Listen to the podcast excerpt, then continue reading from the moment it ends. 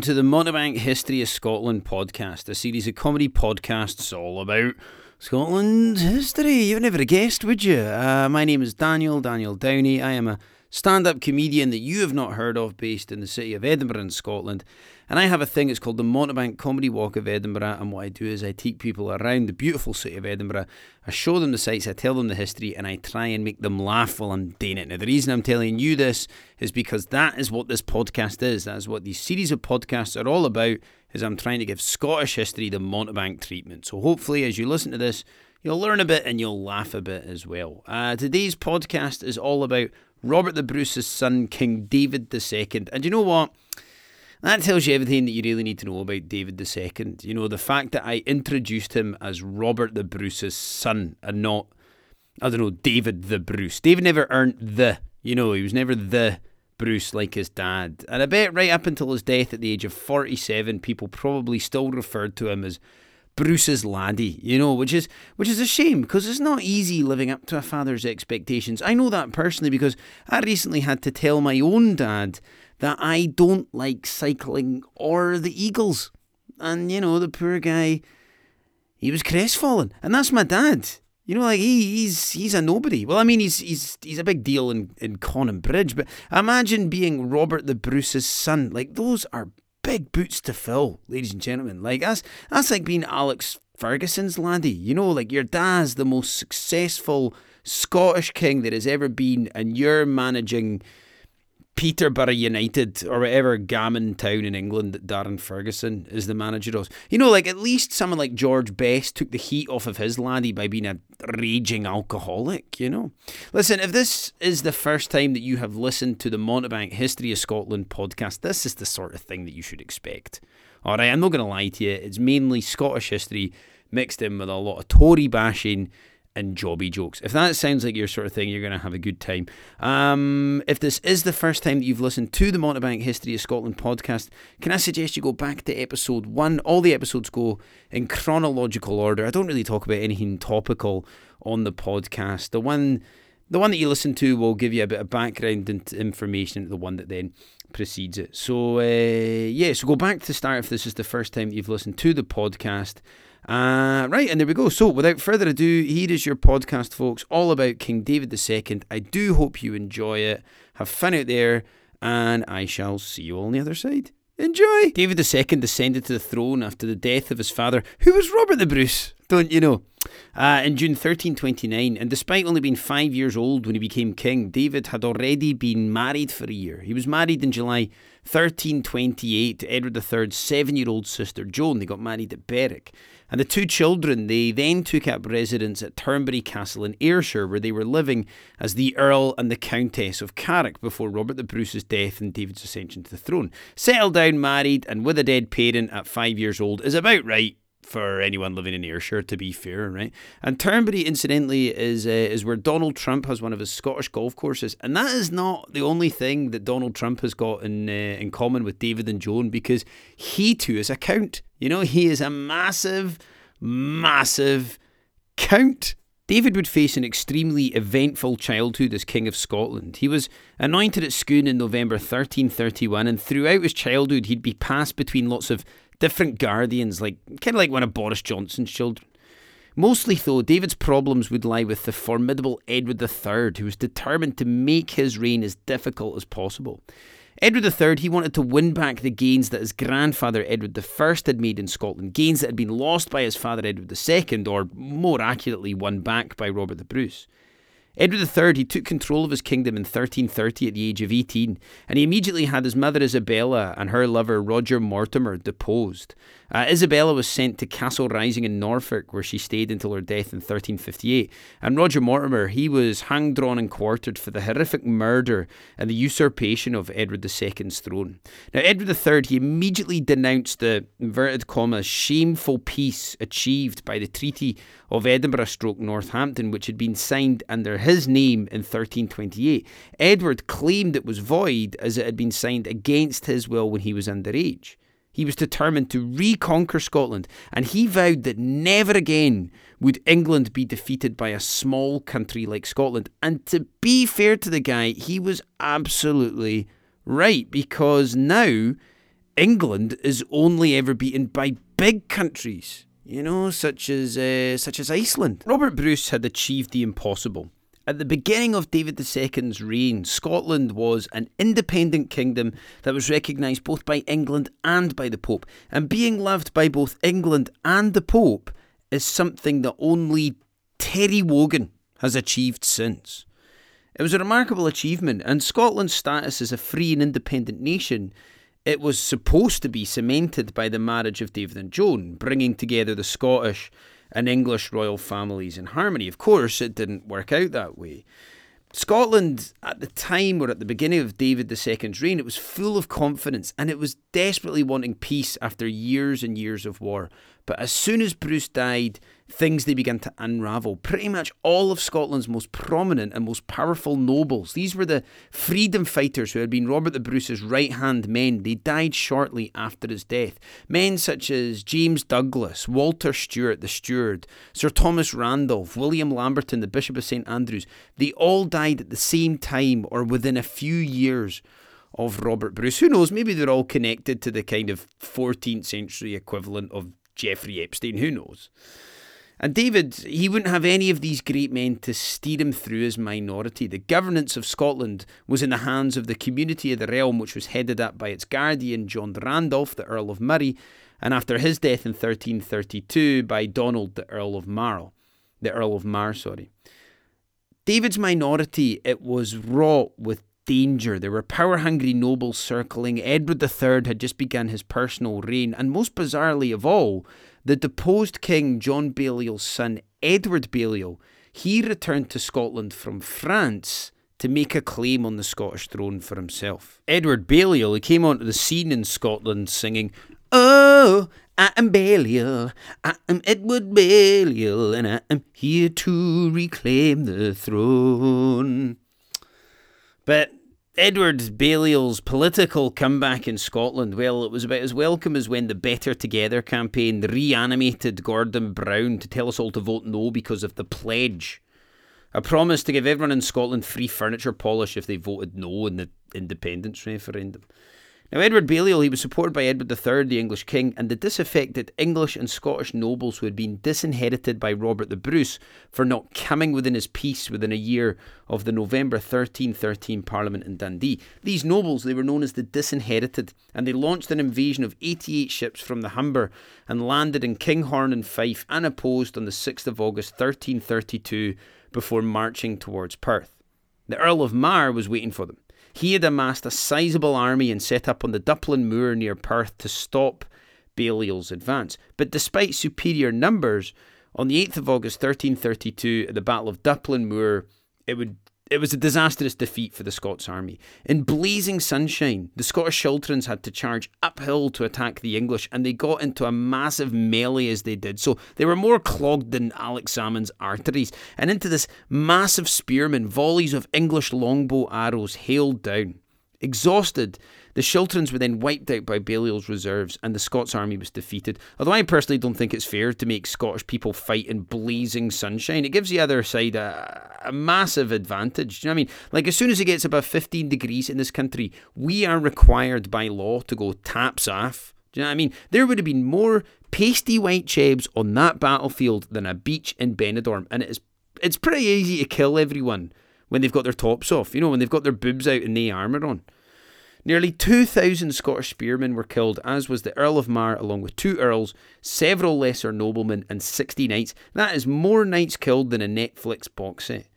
Duplin Moor was an embarrassing defeat for the new independent kingdom of Scotland. It had fallen at the very first blow, and it seemed that Scotland was to fall to the English once again. Edward Balliol had himself crowned king on the 24th of September 1332 at Scone, while young David II was in Dumbarton Castle. The country now had two kings, the legitimate David II and the usurper Edward Balliol. In November 1332, Edward Balliol swore fealty to Edward III as Lord Superior of Scotland, and he ceded southern Scotland to the English crown. Edward III would rule southern Scotland, while Edward Balliol ruled the north of Scotland in his name as a vassal king. Edward Balliol's only hope of running the country was by becoming London's whipping boy, happy to make Scotland a province of England for his own personal gain. The modus operandi of the Scottish Conservative Party. A usurper, a civil war, and Scotland a province of England.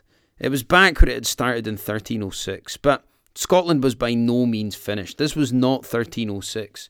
The new guardian after the death of Earl uh, after the death of the Earl of Mar was Sir Andrew Murray, the son of the Andrew Murray who had masterminded the Scottish victory at the Battle of Stirling Bridge in 1297.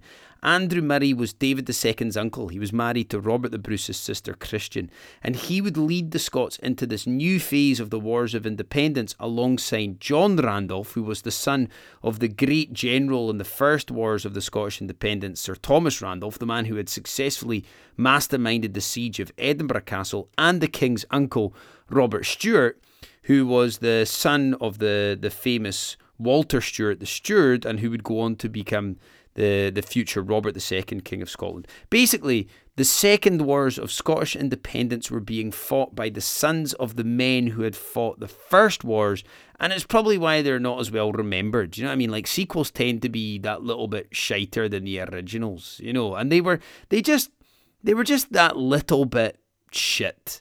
Do you know what I mean? Like, I mean, think about it.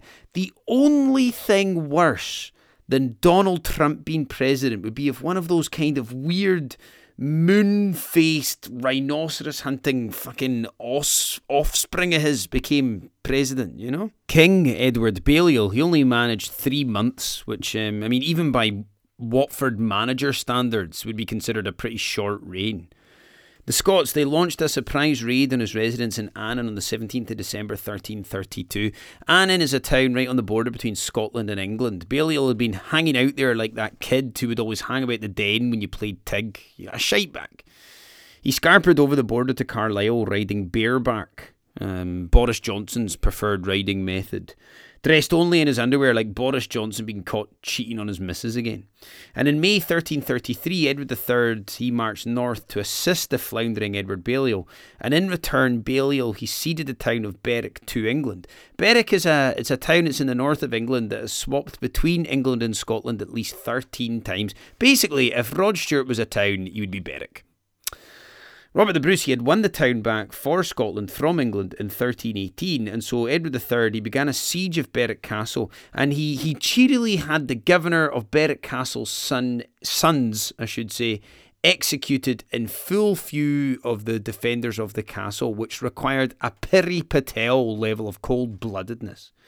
On the 12th of July, a deal was reached with the governor of Berwick Castle that should a Scottish force not arrive to relieve the castle within a week, then the castle would be surrendered to the English. Sir Andrew Murray, he had been captured while attacking Balliol in Roxburgh, and so it fell to Archibald, Lord Douglas, the brother of the great James Douglas, Robert the Bruce's right hand man, the man who had taken his embalmed heart on crusade, to quickly muster a Scottish army to relieve Berwick Castle. The battle for Berwick was fought on the 19th of July 1333, and it was a reverse of Bannockburn. This time it was the Scots who had to relieve the castle by the end of the day or it would be surrendered to the English. Edward III and Edward Balliol, they set up in Halidon Hill, a good defensive and offensive position commanding the approaches to Berwick. The Scots army, led by Archibald Douglas, had superior numbers, around 13,000 spearmen, 1,200 knights, but the onus was on them to attack to make the deadline. At noon, the Scots launched into a disorderly mass charge and quickly got bogged down in the wet ground at the foot of Halidon Hill. The Scots army had somehow not learnt after the Battle of Duplin Moor that running uphill with a massive fucking spear isn't a particularly good battle tactic. Again, the English longbows caused massive damage before once again the English cavalry came crashing down the hill, wiping out the exhausted Scots spearmen. Archibald Douglas was killed in the battle, as were the Earls of Ross, Sutherland, and Carrick, along with 70 barons, thousands of spearmen, and around 500 knights. The English only lost 14 men in the Battle of Halidon Hill. They had avenged the loss at Bannockburn. Halidon Hill was one of the worst in Scotland's long line of military disasters. England now occupied Berwick, and Edward Balliol was reinstalled as Edward III's puppet king in Scotland. Edward III took the title of Lord Paramount of Scotland, and all of the disputed lands and castles of southern Scotland fell into English hands. After the humiliation at the Battle of Halidon Hill, the position of David II's supporters was so perilous that David and Joan were sent to France for their safety under the protection of the French King Philippe IV. David stayed in France for seven years while war continued to rage in Scotland, and the fortunes of the war they swung back and forth under a succession of different guardians until Andrew Murray was eventually ransomed and headed up the resistance as guardian once again. And under his leadership, the resistance against Edward Balliol's adherents and the might of the English it flourished. Murray won back most of Scotland's key fortresses one by one, and he dismantled the English occupation of Scotland. It was classic Andy Murray, really. Do you know what I mean? Like, go away for a bit and then launch an unexpected comeback. The turning point came on the 30th November 1335 at the Battle of Culblean, a fight for the fate of Kildrummy Castle on Deeside. Kildrummy was once a common stronghold and was now held by those loyal to David II. Edward Balliol, he appointed David of Strathbogie, whose father, the Earl of Atholl, had been disinherited by Robert the Bruce, in charge of taking the castle for Edward Balliol. The castle was on the point of surrender when Andrew Murray arrived in the nick of time and destroyed Strathbogie's army in a brilliant, in a brilliant guerrilla attack.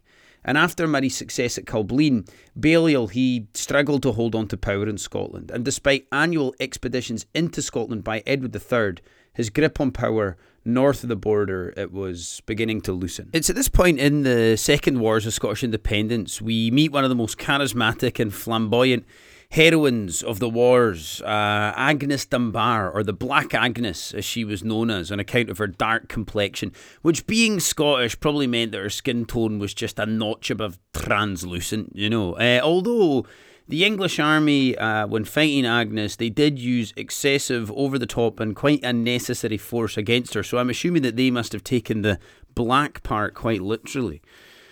Now, Agnes, she was the Countess of Dunbar, the daughter of the brilliant Thomas Randolph, and the sister of the first guardian of David II, the Earl of Murray, John Randolph. Agnes was married to Patrick, the Earl of Dunbar, and when, on the 13th of February 1338, an English expeditionary force led by the Earl of Salisbury began to siege Dunbar Castle, the responsibility for the castle's defence it fell to Agnes. And Agnes's flamboyant and brilliant defence of Dunbar Castle has gone down in history as something of folklore and legend. The siege of Dunbar Castle would go on for four months. Imagine that, eh? Being trapped inside your house for months upon end. Impossible to imagine in 2020, I know, right? Now, Dunbar Castle is located uh, on the East Lothian coastline in the town, well, the town of Dunbar now. Um, it's a ruin in the Victorian harbour at Dunbar. Not much of the castle remains. Um, but Dunbar Castle, it was it was a near impossible castle to attack from the land. Salisbury, he had to send for special siege equipment to be sent from the Tower of London. Huge catapults called minulays and a massive battering ram known as the Sow um, although ramming a saw is, you know, sounds more like a job for David Cameron, doesn't it? Now, every time the castle was battered by the catapults, Agnes and the ladies of the castle would go out onto the ramparts and flamboyantly dust away the debris with their handkerchiefs, just taking the utter pish out of the English army. And when the soul battered the walls, Agnes rained down lumps of masonry from the parapets. Salisbury eventually gave up trying to batter the castle into submission, and he was content on waiting to starve the castle out. But Agnes then arranged for an audacious clandestine resupply of the castle through a secret sea door. One of the guerrilla leaders of the resistance, or the Scottish resistance, was Sir Alexander Ramsay, and he commandeered some fishing boats from the small ports in the Forth, and he loaded them with provisions for the castle. It being Dunbar, it was you know, mainly avocados. And disguised as fishing boats, they managed to slip through the English naval blockade and successfully resupply the castle. The siege had cost Edward III by this point an utter fortune, and by the time Salisbury eventually gave up in the June of 1338, Andrew Murray had won back control of most of Scotland, and Agnes Dunbar had successfully distracted the English forces to her castle in Dunbar and would forever go on to be one of the, the heroes of the Second Wars of Scottish independence. Edward III was frustrated at the cost of the Scottish War and he was growing impatient. His mind was on bigger things, most notably his claim to the French throne through his mother Isabella, who was the daughter of Philippe IV and the sister of Charles IV. In July 1338, Edward III set sail with 115 ships for France. It would be the first of many attacks in the beginning of the 100 Years' War, which actually lasted 116 years. Well, it was 100 years and 116 Colombo years. I don't know, maybe that's what they were fighting about. Who knows? Uh, anyway, I'm told that Prince Philip is actually a veteran of the 100 Years' War. Yeah, yeah, yeah, yeah. Like uh, Prince Andrew just absolutely loves listening to his dad's stories about Joan of Arc. You know, he can't get enough of them. Mainly because they're stories about a teenage girl. Do you know what I mean? And anything about teenage girls, Prince Andrew's right into, you can. Now, anyway, with Edward III preoccupied with France and Scotland having been won back by the great Andrew Murray, the country could breathe a sigh of relief, and in 1341 it was deemed safe enough for David II and his Queen Joan to return to Scotland once again. Sir Andrew Murray died in 1338 and he was replaced as guardian by Robert Stewart, who was the 22 year old son of Robert the Bruce's daughter Marjorie, and so he was David II's nephew, despite the fact that he was actually eight years older than him. Robert Stewart was the heir presumptive to the throne of Scotland. Now, what this meant was that in the event that David died without an heir, Robert Stewart would become king. And David II, he returned to begin his personal reign in June 1341 at the age of 17 years old. And his return was the final nail in the coffin for the dwindling support of Edward Balliol. David II, he wanted to restore his broken kingdom, which had been battered by over 50 years of war, but he also wanted to exact revenge on Edward III, and he set about doing this by taking his frustrations out on the north of England, kind of like Margaret Thatcher, I suppose. David II would launch raids into the north of England to try and disrupt Edward III, whose main forces were fighting in France. But in 1346, David II would push it a little bit too far, and one of his raids into the north of England would cost himself and his kingdom dearly. In August 1346, Edward III won another spectacular victory in France, and with the war not going well, the French King Philippe VI called upon the 1295 Treaty of Paris, the Auld Alliance, or just the Alliance it was known as at that time, with Scotland. And he wanted the Scots to launch an invasion of northern England to distract English attention away from the war with France. And David II, he was happy to oblige. He'd already been carrying out raids on northern England, and with the main bulk of the English forces fighting in France, it seemed like it was a shooty in. The English, they were led by the Archbishop of York and some powerful northern English magnates who were able to muster an army of around 15,000 men to oppose the Scots. But David II wasn't particularly concerned about this English army. He, he dismissed the English army as miserable monks and pig drivers. But those pig drivers were about to do an even better job of destroying the Scots than that pig fucker David Cameron did. The invading Scots met the English defenders at the Battle of Neville's Cross to the west of modern day Durham on the 17th of October 1346, and it would be yet another calamitous defeat for the Scots. The Scottish schiltrons, they found themselves hemmed in by a ravine and they were yet again devastated by the English longbows. The Scots army had been arranged into three main schiltron battalions, one of which was being commanded by Robert Stewart. And when the battle started to turn and seen the battle was not going well, Robert Stewart retreated from the battlefield unscathed and with his main supporters intact. His desertion left the king exposed, and the English cavalry, which was led by Edward Balliol, swept in to finish the job. David II, he found himself encircled and he was captured under a bridge on the battlefield. And he, do you know what? He was lucky he was under a bridge and not in a tunnel. Because, you know, as we know, the English royal family are quite happy to take out troublesome royals in tunnels. And so David, he was captured, but apparently put up a, a, hell of a fight before they could take him. He knocked out the teeth of one of his would be captors before he was carted off to the Tower of London, where he would stay. David would stay, or he would remain a prisoner of the English for the next 11 years. Now you're starting to understand why we don't talk about the second wars of Scottish independence nearly as much as the first ones. Like in the first wars of Scottish independence, we had this remarkable, incredible victory against the full might of the English army at Bannockburn, an impossible victory we were never supposed to win. And then in the second wars of independence, we had three battles we should have won easily, and we it up every single time. It is honestly like every single World Cup or World Cup qualifying campaign Scotland has ever been involved in. Go away and beat France and then get cuffed off of Georgia or Kazakhstan or someone shite like that. And after Neville Cross or the Battle of Neville Cross, the English, led by Edward Balliol, they overrun most of southern Scotland once again. But again, Balliol couldn't hold on to power. Edward Balliol was a spent force. He was an arslicker of the English monarchy with only lingering support in the southwest of Scotland. He was Rangers, basically. And Edward Balliol, he resigned his claim to the Scottish crown to Edward III in 1356 in exchange for a handsome pension. And he died in 1364. So he's not really like Rangers, you know, because they died in 2012. And with David II in captivity in England, Robert the Stewart ran the Scottish government and he created a power base of earldoms and baronies through various marriage alliances. And Robert's kind of footballer's wife method of gaining power through marriage alliances was very quickly making him by far and away the most powerful man in Scotland. But his reputation after the Battle of Neville Cross had taken a dent because of his perceived and apparent cowardice and abandonment of the king on the battlefield. David II, in the meantime, was still stuck in the Ecuadorian embassy in London until a deal could be secured that would secure his release. In 1350, David II worked out a deal with Edward III that would see him released without a ransom, but in exchange, Edward III wanted his son John of Gaunt, who was not in line for the English crown, to become the heir presumptive, meaning if David died without an heir, he would become the next King of Scotland.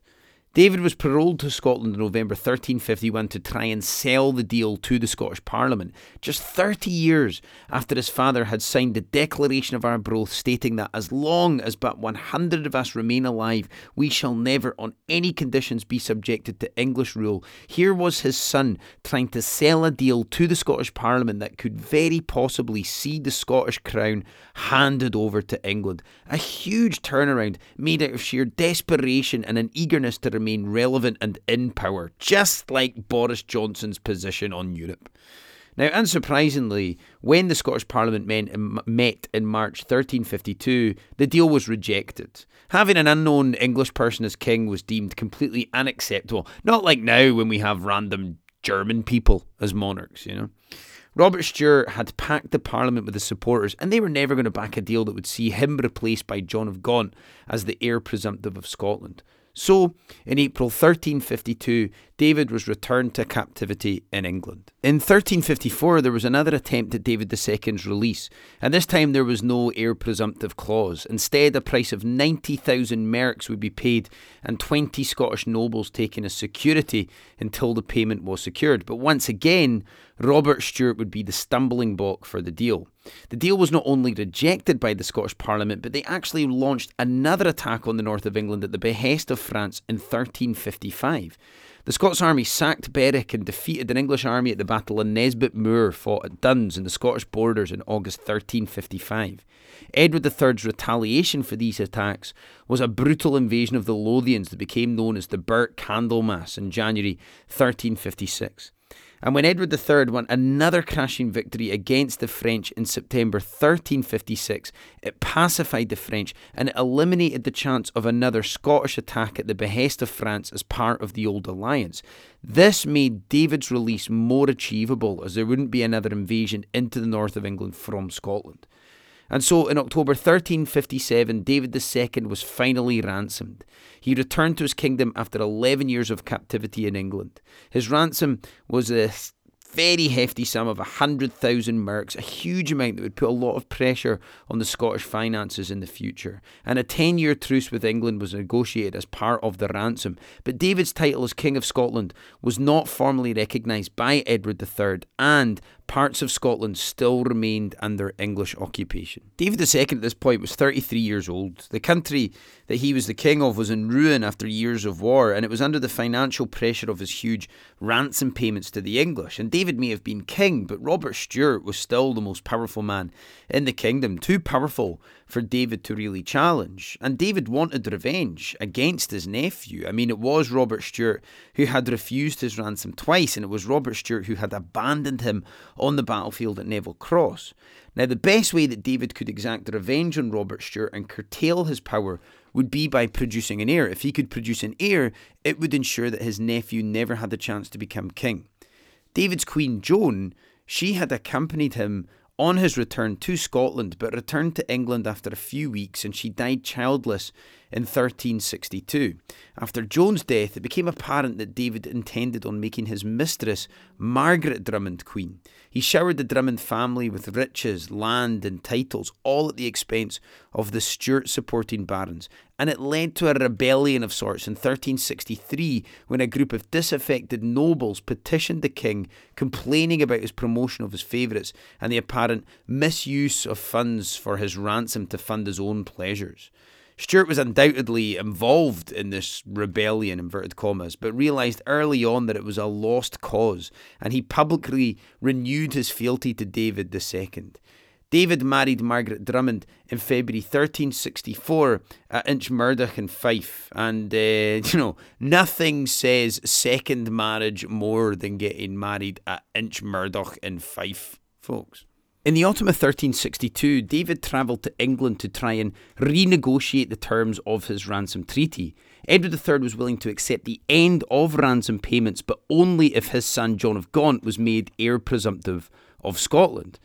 Now, David's new wife, Margaret Drummond, she already had children, so he must have felt pretty confident that he could produce an heir. And Robert Stewart's standing at this point was at its lowest ebb. David II had set about dismantling the Stuart power base, and his reputation as a kind of disloyal lieutenant who had abandoned the king on the battlefield meant that the Scottish Parliament might just consider an English heir presumptive preferable to Robert Stewart. But once again, David II's hopes were shattered in March 1364 when the Scottish Parliament rejected the terms of the renegotiation. David now desperately needed to produce an heir. Robert Stewart, well, I mean, he certainly wasn't going to struggle in that department. Robert Stewart already had five sons, seven daughters, and eight illegitimate children, which shouldn't really come as a surprise to anyone. I mean, he was Robert Stewart, After all, he was Rod Stewart, the most fertile man in the kingdom. And when it became apparent that David II wasn't going to have a child with Margaret Drummond, he divorced her and he found a new queen, Agnes Dunbar, the niece of Agnes Randolph, the Black Agnes who had famously defended Dunbar Castle. David II proceeded on the same process as before, showering Agnes and her family with riches. But the most important thing was, of course, Agnes's fertility. David required a fertile partner, a Boris Johnson type of wife, if you will. But it wasn't to be for David II. On the 23rd of February 1371, on what was practically the eve of his marriage to Agnes, David II died suddenly at Edinburgh Castle and he died without an heir. His greatest fear had become a reality. His nephew, Robert Stewart, was now King of Scotland, Robert II. Robert the Stuart had become king purely by outsurviving David which is presumably how a lot of Tory MPs were feeling when Boris Johnson got COVID. You know I mean? Just rubbing their hands, going, all I've got to do is outlast this prick, you know? So Robert Stewart was now Robert II, and it marked the start of the Stuart dynasty, the longest ruling royal dynasty in British history. The Stuart monarchs would rule in Scotland for 513 years, and the Stuart name, the Stuart monarchs, would become renowned for their unfortunate tragedies, remembered as a cursed royal family. The most successful Scottish royal dynasty were also the most doomed. And I'll tell you what, folks, it does not get more Scottish than that. So that brings us to the end of the podcast, folks. Thank you so much for listening. I do hope you enjoyed the episode. If this is the first episode of the Mountebank History of Scotland podcast that you've listened to, then go back and listen to the other to some of the other episodes. It's the same thing. If you like this one, you'll like the rest of them as well. It's Scottish history with jobby jokes, basically. You'll enjoy it. Um, you can contribute to the Mountebank History of Scotland series by buying me the equivalent of the price the price of a cup of coffee. Just go on to buymeacoffee.com and I'm on there at Mountebank History Scotland. Or you become uh, you can become a patron of the podcast at my Patreon account. So again, go on to patreon.com and they're at Mountebank History of Scotland. And what I try and do is each week I try and raise enough money through those accounts to send someone deserving a bottle of whiskey. So if you would like to nominate someone to receive a bottle of whiskey, all you need to do is leave me a wee bit of money on those accounts, um, or you can follow me on social media. I'm on Instagram and Facebook and Twitter at Mountebank Tours. You can send me a DM, leave a comment and nominate someone to receive that bottle of whiskey, and I basically just choose someone at random. And what I try and do is each week I try and I try and match what we've been talking about on the podcast with a malt whiskey here in Scotland, and I've decided to match the David II podcast with Kilchoman, which is an Islay whiskey that was, uh, it's the newest distillery in Islay.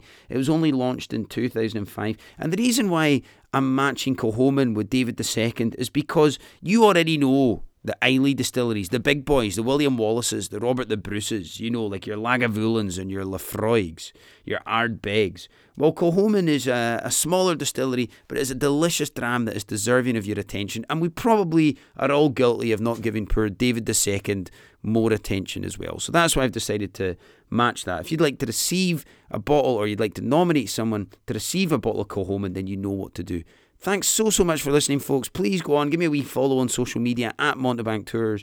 Like the podcast, rate the podcast, tell a friend, do everything that folk tell you to do at the end of podcasts, basically. Thank you so, so much for listening. I uh, hope to see you all next time. Thank you very much, and cheery bye. Bye bye.